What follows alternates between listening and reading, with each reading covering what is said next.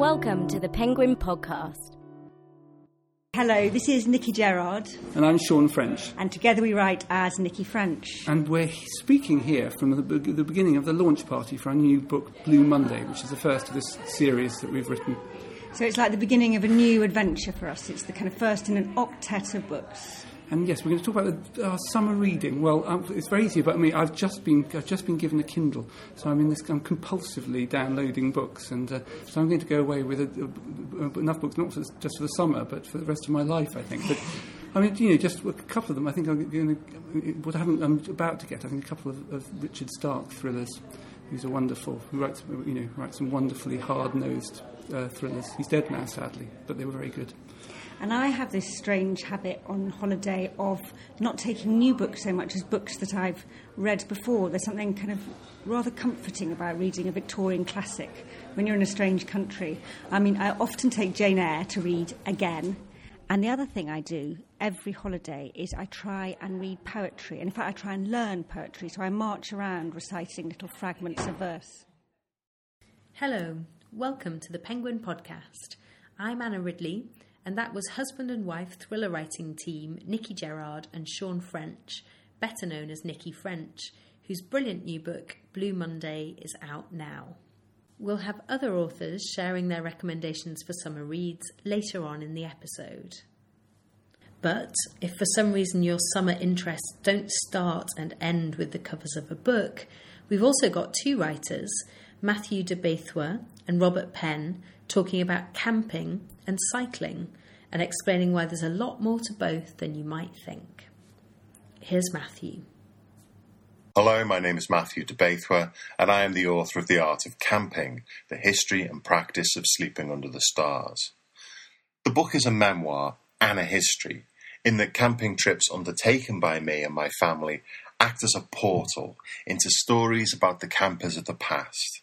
From the camping holidays that Henry Ford and Thomas Edison took together, to the radical interwar camping groups such as the Kindred of the Kibbo Kift. What does camping mean? Why do we do it? And what should we do when it rains? These are questions answered in the art of camping. I love camping holidays. I have a real passion for them. Camping puts you in a place you'd never normally be at a time that you'd never normally be there. And by stripping away four walls and a roof, by removing the dead hand of domesticity from your mind, your experiences in nature become more intense. Camping is not predictable, and that is why it's superior to two weeks in a hotel resort or a villa. For some camping trips, anything above survival is a bonus. But since I had children, I have grown to appreciate experiences that could go either way. It's not that the camper seeks discomfort, rather, the camper grows addicted to the intense awareness of being alive, which you can get when you are wandering a meadow in the moment before the moment before dawn, or if you are sitting under a tarpaulin watching drizzle wander up a valley, or you're roasting a lamb shoulder over a campfire. All of these timeless human experiences exist outside of consumerism, and so remind us of a kind of truth of who we are as a species and how we got here. After a weekend camping, civilization feels more arbitrary, more like a decision someone arrived at, and less like an unalterable state. Camping has always been countercultural because it's the holiday that asks questions about how we live. Hello, my name is Felix Riley, and I'm the author of The Setup. And my summer reading is going to be Jennifer Egan's A Visit from the Goon Squad. She's won the Pulitzer Prize, so that had better be pretty amazing. Um, I'm going to read Ordinary Thunderstorms by William Boyd because some friends have ordered me to read that. They've told me it's very good. And it's worth reading because if it's great, that's great. And if it's not, I can give them a hard time. And then I'm going to read William D. Cohan's History of Goldman Sachs Money and Power How Goldman Sachs Came to Rule the World. That's actually what I read for my own amusement. Uh, I will read numerous other things. Um, in truth, I actually really enjoy reading screenplays which uh, I just love them for their tight writing, to be honest. So I will read some of those, and there's no chance of the summer passing without me picking up a John Grisham and a Dashiell Hammett novel, because that's my thing. That was Felix Riley with his summer reading tips. And Felix's own novel, The Setup, would also be a great summer read if you'd like some excitement while on holiday. It's all about a race against time to prevent an attack on the heart of the USA. Before Felix was Matthew de Abaitua, author of The Art of Camping. And from the countercultural act of camping to the democratic and genetic benefits of cycling, here's Robert Penn, author of It's All About the Bike. So the book is called It's All About the Bike, and it's the story of my building my dream bike.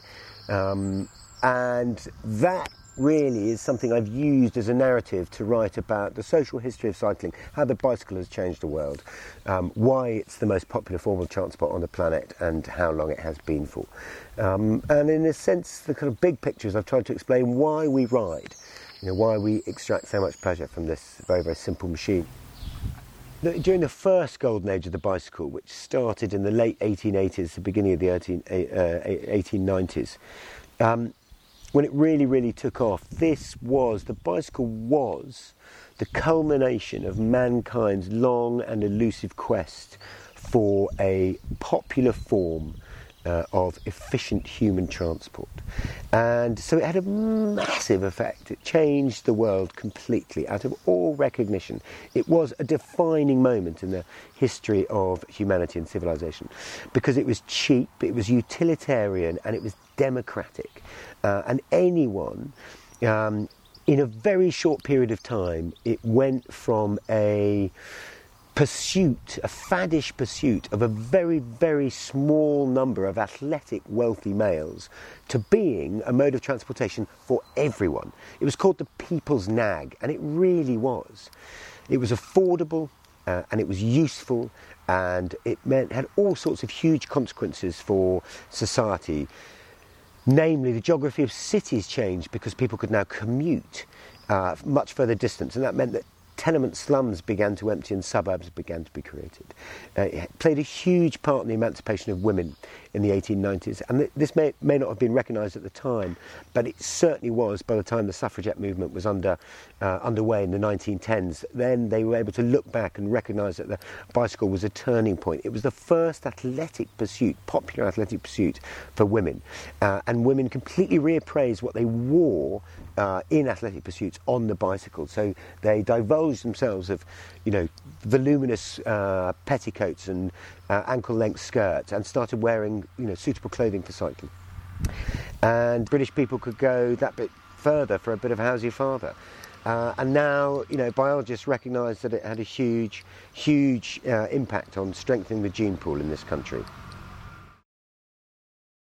That was Robert Penn, and you can see a video of Rob on our website at thepenguinpodcast.co.uk, as well as find out more about all the authors on the podcast. You can also follow us on Twitter, and why wouldn't you? We're at Penguin Podcast. But before we go and pack our holiday bags with all the books they can carry, here's Jussi Adler Olsen, author of the gripping thriller Mercy. So, hello, this is Jussi Adler Olsen speaking. I'm an author, and actually, my name is Carl Valdemar Jussi Henry Adler Olsen, but please forget that. Now I'm being introduced in England and UK uh, with my first Department Q story called Mercy. This is a grim story in many ways, but also a very, very nice and humorous story about a Copenhagen detective, Carl Mørck, who has been taken off homicide to run a newly created department for unsolved crimes. So, very soon we are entering the summer, and uh, it's very tempting to recommend something. Now, you perhaps think that I'm reading a lot of crime and thriller stories myself. I'm not, because I'm so scared of getting influenced by the other good authors, their language, their plots, their main characters. So, therefore, I'm reading a lot of other stuff. And I had a big laugh this, yeah, a few months ago, reading a Norwegian author called Erlend Loe. And I laughed through the book. It's only 100 pages, so it's a short summer maybe. But I can deeply recommend the whole authorship of Erlend Loe. He's a funny guy, quite absurd, and you know, he makes you imagine a lot of special stuff you haven't imagined before. So that's a good, good recommendation. Yeah, the best summer read is that makes you so interested that you don't care about your kids or your husband or your wife at all. You don't care about the summer, you don't care about the sun uh, and the lovely, lovely sea. That's good summer read.